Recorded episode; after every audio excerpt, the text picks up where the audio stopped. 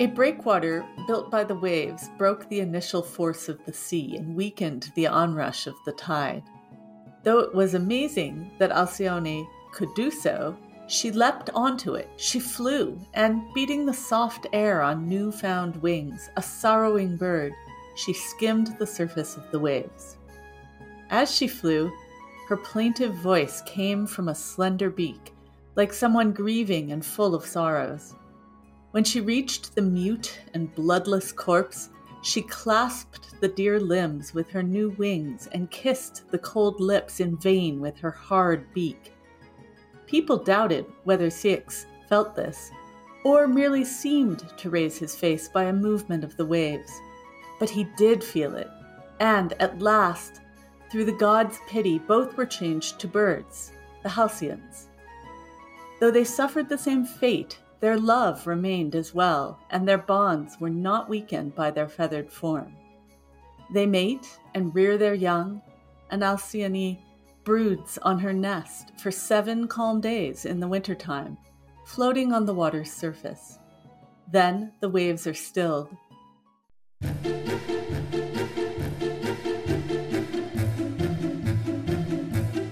Hi, I'm Alexa Sand. And I'm Ian MacInnes. And this is Real Fantastic Beasts. Because we believe that learning about animals in history and literature and art helps us understand our place among our fellow creatures today. And I am super excited today because we are returning to the truly fantastical. We've spent several episodes talking about animals that are pretty real, although they're also in their medieval and Renaissance forms completely fantastic. But this time, we are talking about the most magical bird ever, a bird that was sometimes called nature's darling. And for those of our listeners who know about fantastic birds, we are not talking about the phoenix. What are we talking about, Alexa? We are talking about the halcyon, Ian.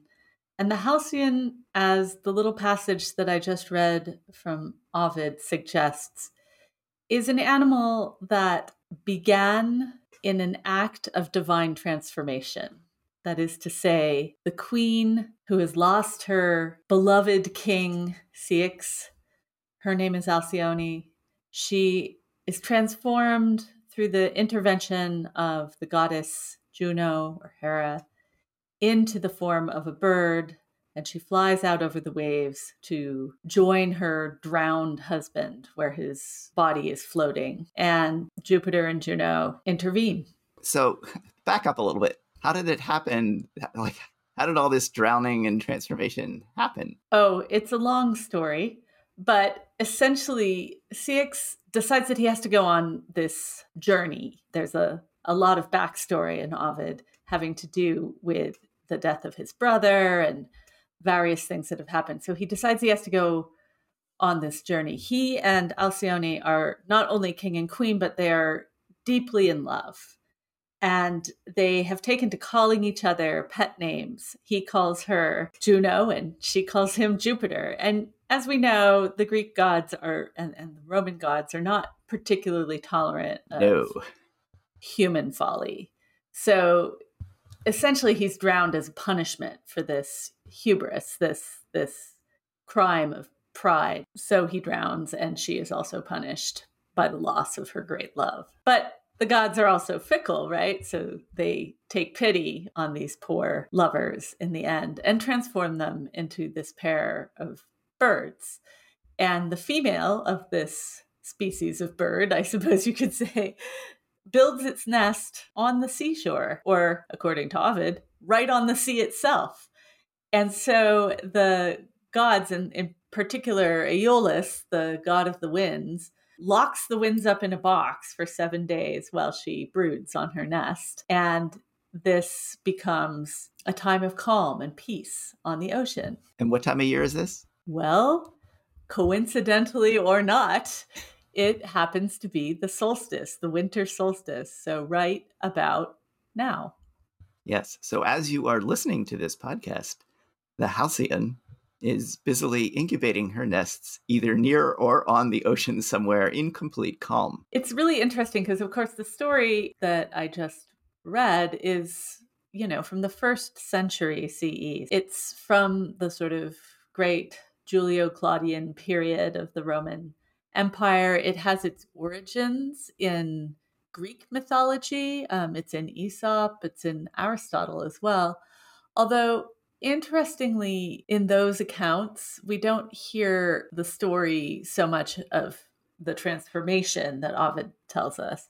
We just hear about this bird who lays her eggs on the edge of the sea, and the gods calm the waves to ensure that the, these birds have, you know, a successful breeding period. Why? It's because it's so beautiful. Basically, this bird is such a beautiful bird. And Aristotle particularly mentions that it's blue and green and somewhat purple, and these colors are just impressive and beautiful. And it's interesting because the word halcyon becomes the uh, Latin species or genus name for all of the different species of kingfishers, which are indeed colorful birds that tend to dwell beside the water, though seldom the sea, usually a river or a pond. Yeah, they're, um, they're not Linnaeus, marine birds. No, no, they're not. And Linnaeus was clearly thinking of this tradition when he gave that name to the kingfisher. So that's so fascinating because this seems to be then a bird that begins as through natural history and is given a legendary backstory by people like Ovid rather than emerging from a legendary backstory and then being given to a real uh, a bird. I think there's actually some elements of this story already present in um, Hesiod and Homer. I am not a classicist, but I think, you know, often what you have is a lot of different elements kind of floating around, and Ovid being Ovid, Roman writer who's deeply, deeply versed in his Greek classics, is able to sort of pull all these threads together and weave a more coherent story. Of course, again, I'm not a classicist, I'm a medievalist, but this story is really, really relevant for the Middle Ages, the story of the halcyon bird. And the reason it's so relevant is that not only is the halcyon in the medieval bestiary, you know, it's a pretty brief account, but it says it's a seabird and it makes its nest on in the winter on the still waters of the ocean. And there's this period of continuous tranquility. Now, some sources say seven days and some say 14 days, but in any case, it's as if all of nature sort of takes this breath, this moment of peace and stillness in order to encourage the the survival of these hatchlings that's a pretty powerful event. It is. And I think it's probably not inconsequential that it falls right in the Christmas season as well. You mean Silent Night and all? Yes, that's exactly what I'm thinking of. Is that what the, happened in the Middle Ages? Did they turn it, as they so often did, into a, a, a Christian allegory? In the Ovid Moralizé, the sort of Christian moral that's extracted from this story of Alcyone and Ceyx is not that romantic Basically, the author tells us that Ceyx should have been more willing to abandon worldly things, i.e., his wife, and to voyage out over the rough seas of temptation to sin in the ship of the church. So it's really belabored, I think, the moralization. Yes. um, the ship goes down basically because Ceyx's faith isn't strong enough. And what about it, the transformation? To kingfishers. And it's just not discussed. And that is one of the problems. Interesting.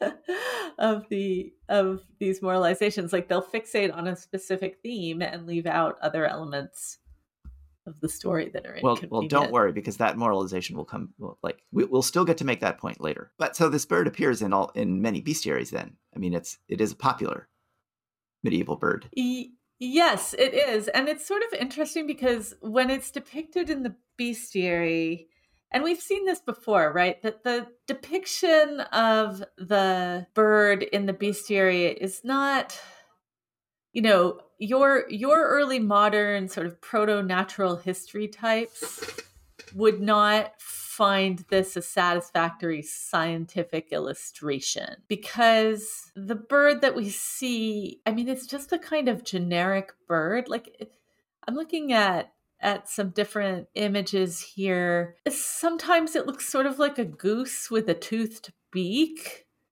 um, webbed feet.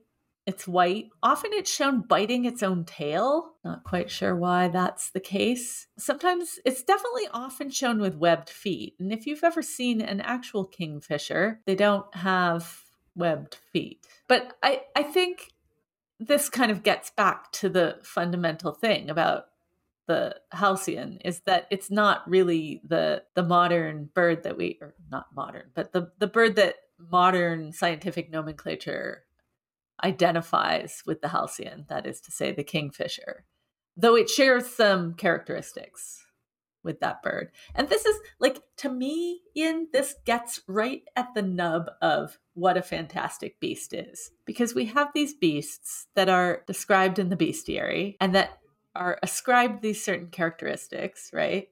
Both visually and through the text. And we want them to be recognizable real animals. They just aren't. But then of course they become, you know, a real animal as the as the kingfisher is. Or are or that their use parallels their fantastical existence parallels a real existence for a different for an animal that simply doesn't match in so many Yeah. ways. And to Yeah. to be fair, so the actual kingfisher, which I mean, there's species of kingfisher all around, but the one, the European kingfisher, it's a bit smaller than the American one, but they're both very pretty birds. They're small. Uh, they live, they do live by water, but I'm pretty sure that there, there's no, there's no marine version. They don't, they don't ever fish in in saltwater, as far as I know. Yeah, I haven't been able to find any evidence of that either.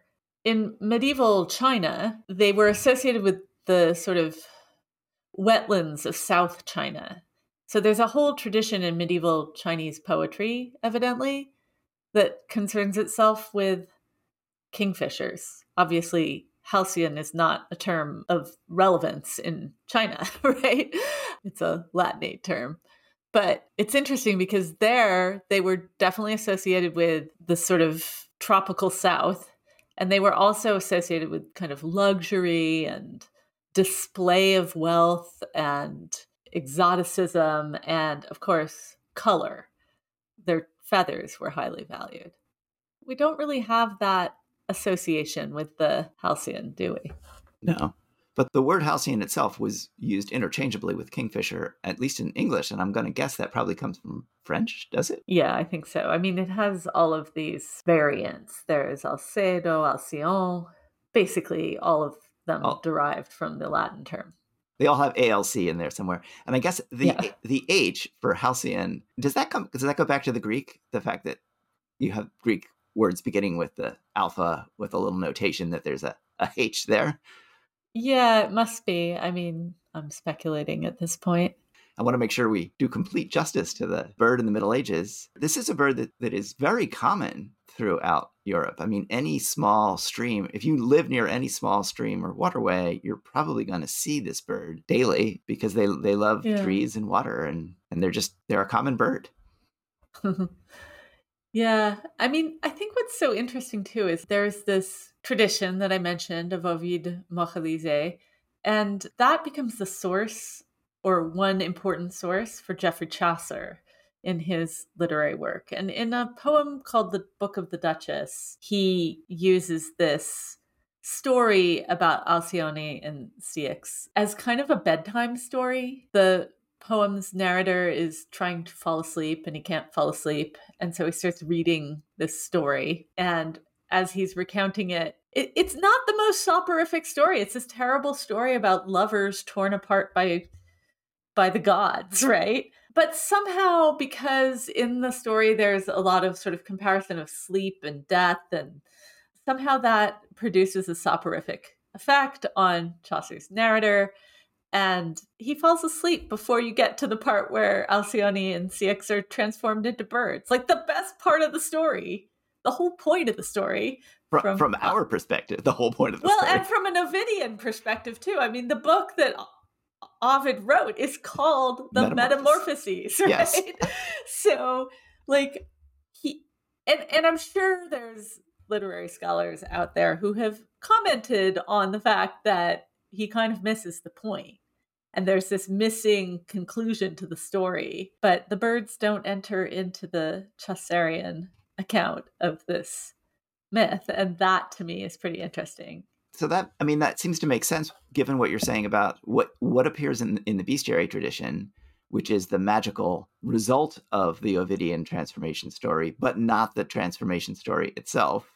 And then the kind of interest in that that the story as story right so like it's there's it's as if there's a kind of like a narrative gap in like being opened up between the the beginning and the end of that story which may have been packaged by Ovid as a story of transformation but is getting separated from the from the halcyon because they think of the halcyon as just a creature right which has these magical properties not as an etiological animal, i.e., one that comes from you know a story, which that right. like to think of it as etiological means that you're sort of thinking that it is purely legendary rather than a, a real animal that you're interested in for those purposes. So I can sort of see why that that would occur and why you would get accounts that are more interested in the you know the other parts of the story. I know that the story mm. that story of Alcyone and Ceyx, you know, of interest later and to artists later. And the scenes that are of interest are not the transformation scenes. They're usually the scene where the dead husband comes, you know, is represented before the grieving spouse. That's the horrifying mm-hmm. scene that everyone wants to paint or engrave. Whatever. Right, because she's forced, she, you know, it's one of those classic Greek or Roman legends in which the human makes a wish basically and the gods fulfill it in the cruelest possible way yes right so you know she says i i just want to see him one more time basically yeah and they're like okay and doesn't look so good so what she's shown is his disgusting you know bloated drowned corpse that speaks to her which is kind of a horror movie yes. episode in itself yeah. right and that so that the like that the the horror narrative kind of renders the other conclusion. I mean, even in narrative terms, right? It's an it's it's got its own climax. It doesn't need a kingfisher anymore. Yeah, yeah. Shall I tell you about the Renaissance?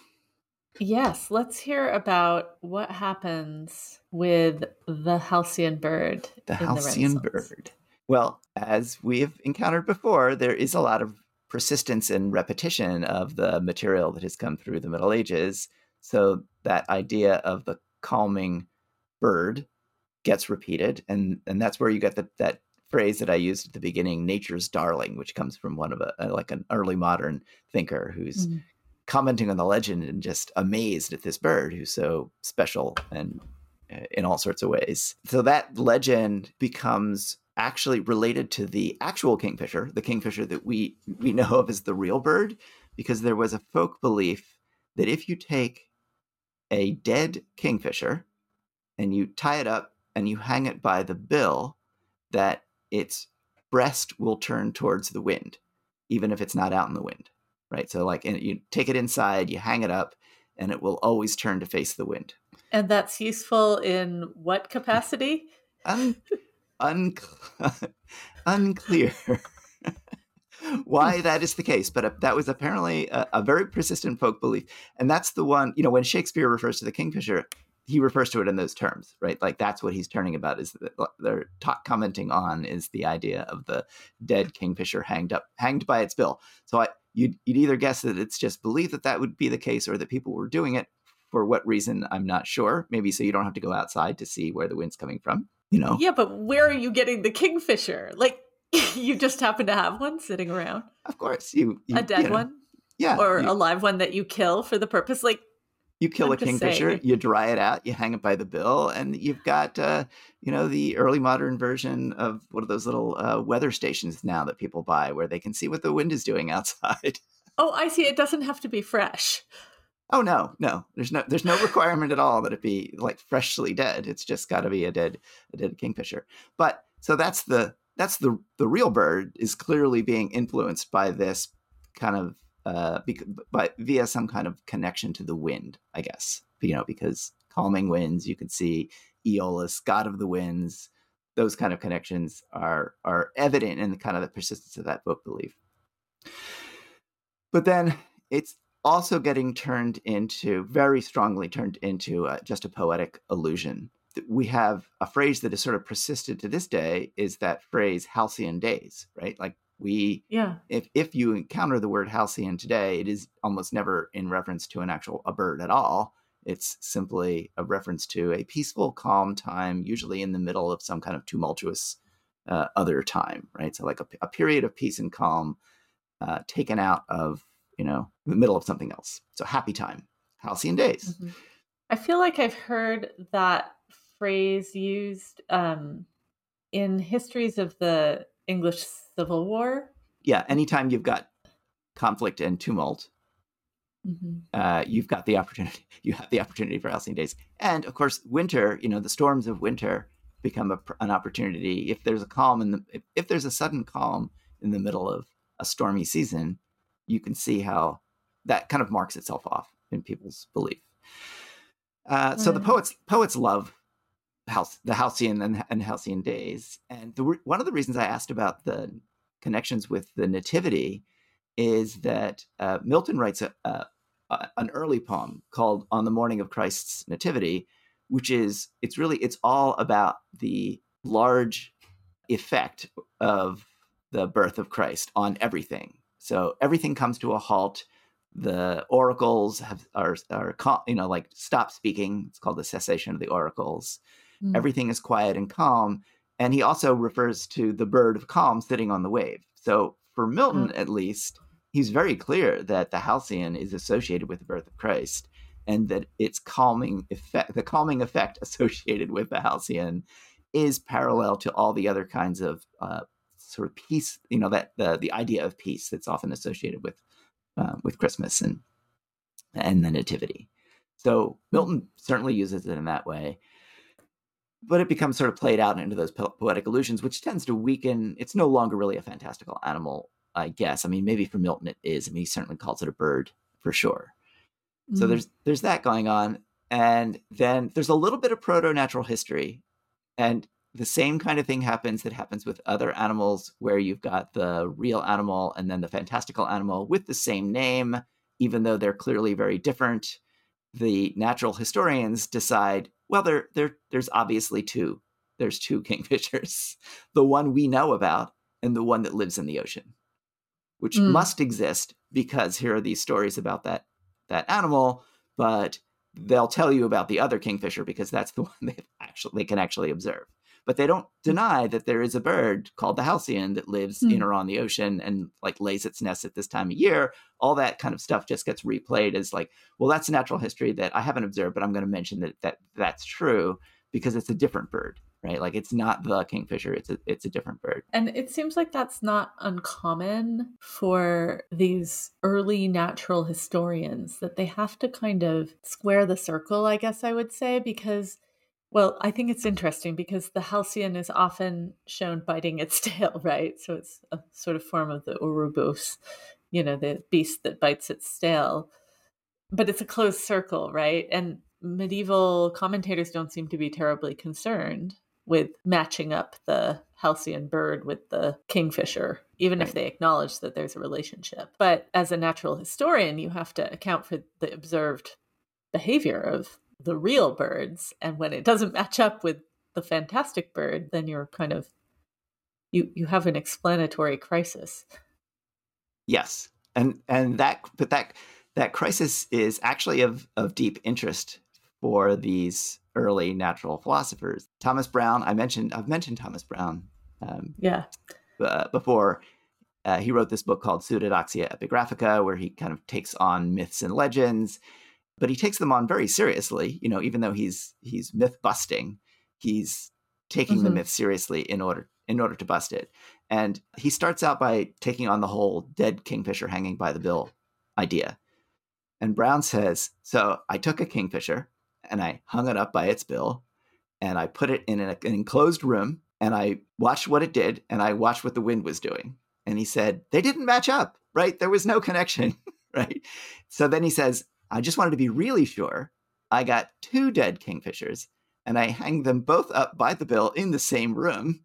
And he says, oh. the, they never faced the same direction, right? So, like, right, so like, so he's like, darn it. because yeah, because he thought well like maybe it's turning to face the wind in like another location or another you know like like I'll just get two if I put them up together then they should at least face the same direction which they don't and then he thought well what if there's uh, what if my room is not closed enough what if I've got kind of currents of air in there that are like are messing with my experiment so he, he put them he took the kingfishers and he put them in a bell jar and observed them there and he uh. said, well, not only are they not uh, facing the wind, but the wind is, you know, like during the course of my observations, the wind went, you know, like this changed by this many degrees and the birds didn't move. so, hmm. you know, so he concludes, of course, that what he calls their occult and secret propriety is simply not true. Huh. But then, but then he says, okay, so why do we have this belief about the kingfishers? He says, well, it's probably because of this other bird that nests at times of calm, right? And has a natural regard to the winds, and the winds a natural regard to this other bird. So he says the, our beliefs about the kingfisher are being contaminated by this other true natural fact about this other bird. And I mean, then he decides It's a perfectly reasonable explanation, really. Right. Yeah. Yeah. Yeah. I mean, he's thinking about like, how do we, you know, it's, a, it's an epistemological challenge. Where does knowledge come from? Like, why do we believe this about bird A? Well, because the other bird the true halcyon, I guess he calls it the true halcyon that's out there, uh, you know, has this connection and maybe it comes from that. But then he starts thinking about the, the, the quote unquote true halcyon and he's not, he has no observations to work with. So he's simply speculating. But he says, look, we assume that the birds nest at this time of year, A, and that it is calm at this time of year. But then he says, it's not necessarily true that they are causing the calm. So this is a really early example of a thinker developing the idea of uh, the difference between causation and correlation. Right? He's arguing that well, their their nesting is correlated to a time of calm, but it doesn't mean that they are directly causing that calm because nature can do things for lots of different reasons by the undreamt of contrivances of nature, he calls it, uh, which aren't, uh, he says, imputable unto the intention or knowledge of the particular actor. So maybe huh. they just happen to nest at this time of year. Although he also allows that nature does this to like help every species out. Every species gets helped out by nature because nature provides the opportunity for that species to do what it needs to do. And therefore, if this bird needs to nest in the middle of winter, nature will somehow manufacture that calm separately because of that. But he's he is he's not sure about any of this. He's throwing these things out there as possibilities for why this particular thing happens. But he's very interested in the connection. Like why does nature do this thing?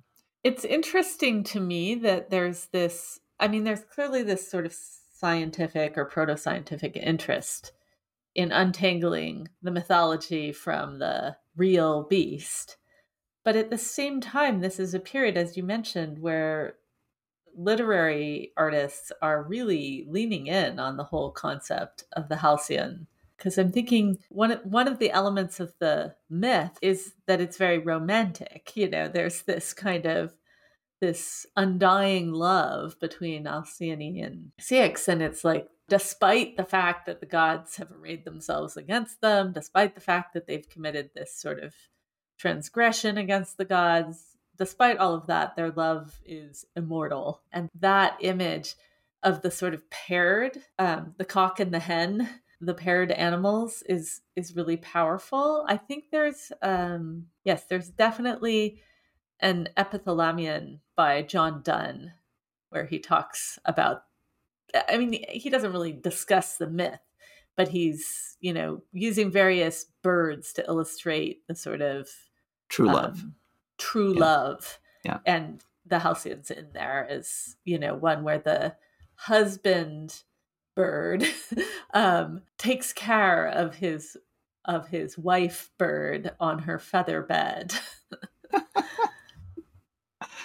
of course, that the halcyon is gets its special get it gets its special calm, however that might happen, when it's when it is nesting. It's another maternal creature or yes. a, a, creature who has special power associated with its maternal presence, preserving and you know defending its young in egg right. form at this at this point.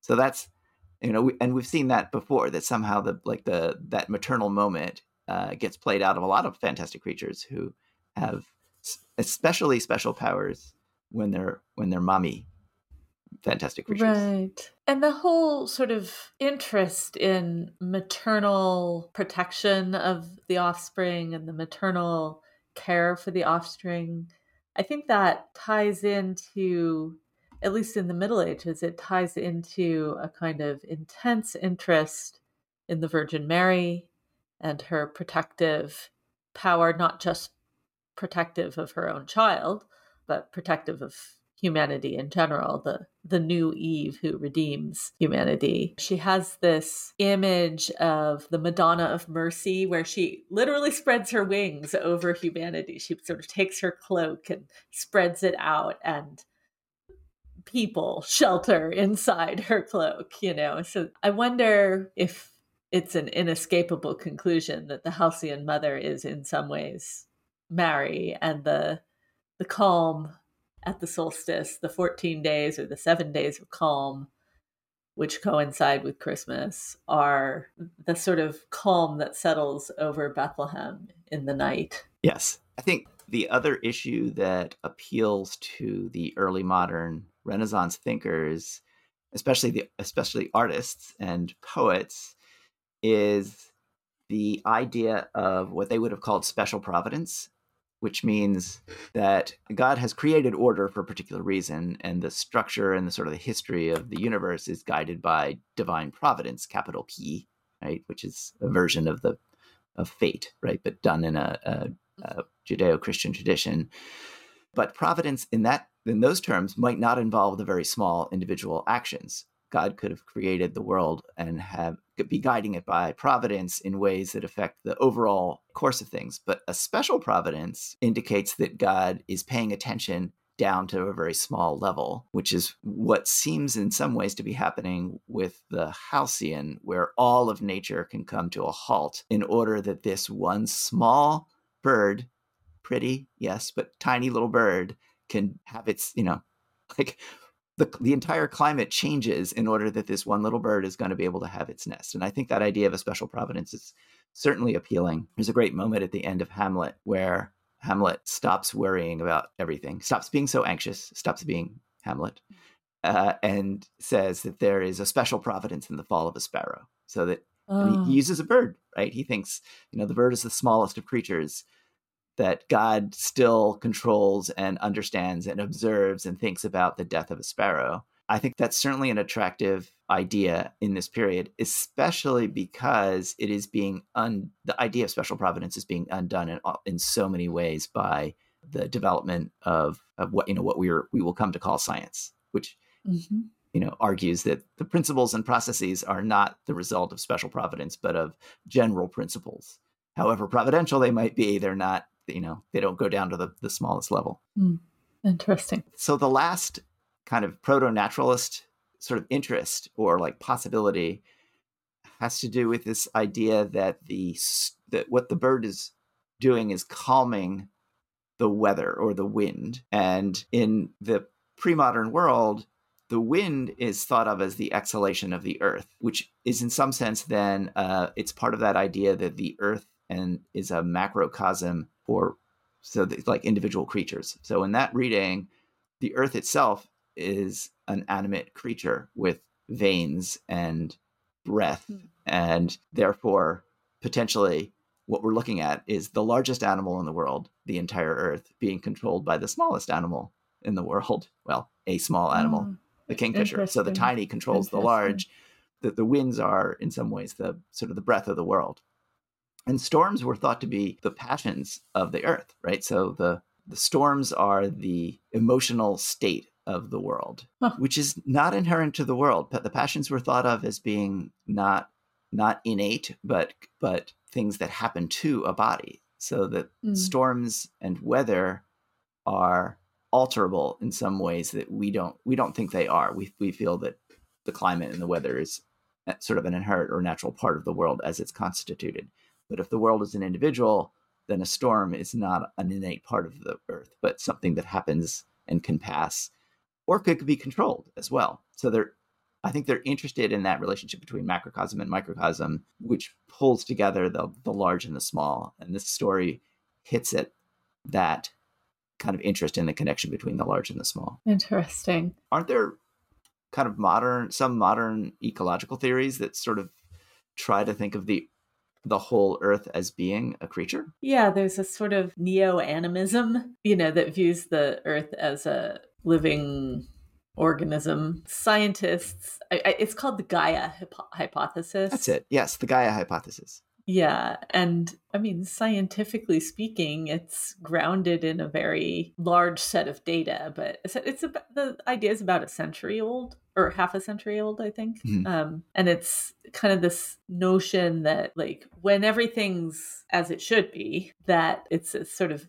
balanced system that sustains itself. Now, the scientist who came up with the concept was really interested in determining whether life could exist on other planets. You know, what are the conditions that make life possible on this planet? And it's kind of part of this larger philosophical movement called the deep ecology movement. It's interesting because it, it harkens back to a much earlier idea that we see diminishing throughout the end of the Renaissance, but certainly certainly very very powerful. Uncertainty about what what constitutes a, a creature, you know, and Yeah. what is what is animate and what is not animate, or where does the animate end and the inanimate begin? Right. It's so intriguing to me, though, that as you start to maybe get this idea of whole organism that is the web of life or whatever that's starting to emerge a little bit in the early modern, that's so different to the medieval concept of all of nature is a book. This is a that's a direct quote from Alain de Lille, who was a 12th century thinker the idea that God wrote this book and all creation is in this book. It's a, all beasts, all things, all rocks and stones and minerals and natural phenomena like the weather. That's all kind of a form of knowledge rather than a, you know, a phenomenon in and of itself. Well, if if nature is a is a, a book, as in you know a bestiary is a part of the the book of nature, Yes. they are the then the creatures are in some ways discrete it's less interested in connections between or you know like what the language of the world is than in thinking about the the world as a, as a list or a series uh, like a codex of of of things An encyclopedia, perhaps. yes. And the minute you start being interested in the connections between large and small and the parallels and the, the analogies and all of those kinds of things there's that's the that's the early modern attempt to kind of understand what is that underlying language. And for them they want it to be unitary. They want they want the the little bird and the, and all of nature to be ha, to have a fundamental connection which is why they're eh, kind of return to the interest in that particular part of the story and do what what they what they can with it Yes, absolutely. interesting okay All right, so we have a question. we have a question from a listener. So we have a listener named Jessica who asks Do we have records of any dog names? I know the fighting dogs were not named compared to the bears, but particularly by the time the dogs are being included in portraits, surely at least some of the names were recorded. I love this question it's a great question because, Jessica, the answer is yes. But but it's always yes but Yes, but the names were actually names of pets are known from the Middle Ages. Now, some of these are fictional pets, literary pets. Um, famously, both Tristan and Isolde, the original Starcrest lovers, really, they both had dogs. They were dog owners. And Tristan's dog is a very fast running hound named Husdent. And Isolde has a little fluffy white dog that has a fairy bell around its neck, like a magical bell around its neck. And that dog's name is Petit Cru. So there are at least in romance literature evidence of dogs. Now, Anne Boleyn supposedly had a dog named Purkoy. Purkoy from the french he- Yes, for pourquoi? Because he was a very inquisitive, nosy little dog. Well, what, what we don't have are names that are a lot of human names used uh, for dogs. You know, certainly Purkoy is, you know, it's a, it's a cute, it's a cute name um, for a Mhm. dog, but but not they're not named like human. Chaucer Chaucer has some dog names like Talbot, Gerland, Colle. I was looking for names of actual mastiffs, right? Names that are uh, like reliably attached to a mastiff. And it is actually difficult in some ways to find dog names that are attested to. So I have three names Watch, Pepper, and Beavis. And Beavis. the, the one that sounds, yes, Beavis, right? But so here's the thing. There's a famous portrait in uh, Ditchley of Sir Henry Lee that I, I may have mentioned in our episode where he he was his life was saved by his dog. So he had his portrait painted with the dog and there's a poem to the dog in the portrait literally on the portrait. There's a little poem about dog. That that poem doesn't say what the dog's name is. The dog has been traditionally called bevis or beavis. Oh. But that's probably because Sir Walter Scott has a story where he he kind of robs this story about the dog saving the guy's life, and his dog in the fictional account is named Beavis, and it's probably just gotten borrowed and reattached to that name. Hmm. But it is interesting to think that you know your dog means so much to you that you write a poem about the dog and you have a portrait painted, an expensive process, with the poem in the portrait, and yet never anywhere do you say, you know, my dog Beavis, right? Or, you know, you'd never include the name of the dog in the portrait itself, which tells us something. That famous portrait uh, by Van Dyck, that dog, there is no record, as far as I can find, of that dog's name, despite the fact that it had a name. I mean, they would have called it by something. That dog apparently got loose and had to be retrieved. And the notices that go out describe the dog but they don't say answers to the name of you know whatever it might be. And then other names that get attached you know names like watch right or or pepper are clearly they're like uh, sort of performative names right? They're like a watchdog called watch right or a, a, a dog who's famous for biting called pepper right? Like clearly they're they're a little bit like Purkoy right? Like oh there's this attribute or this thing that we attach to the dog so we just use the name for that.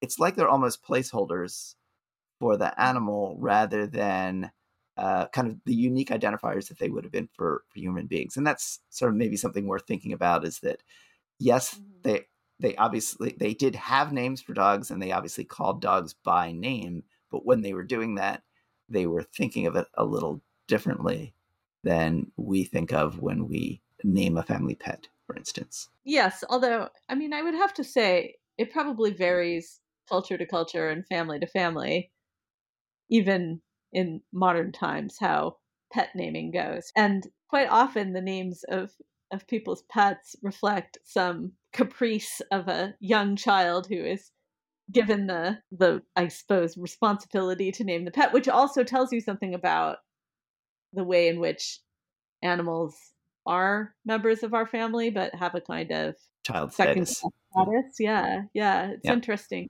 I mean, because the people I know who are serious dog people, like they they really consider their relationship with their dog sort of their principal relationship. Those people's dogs always have unjoking, serious, straight up human names. I mean, okay, in my family we've had a number of dogs named George, but that doesn't indicate seriousness on our part because George Sand is a famous author and George Sand the dog is, you know, kind of a slightly tongue in cheek way of naming the dog.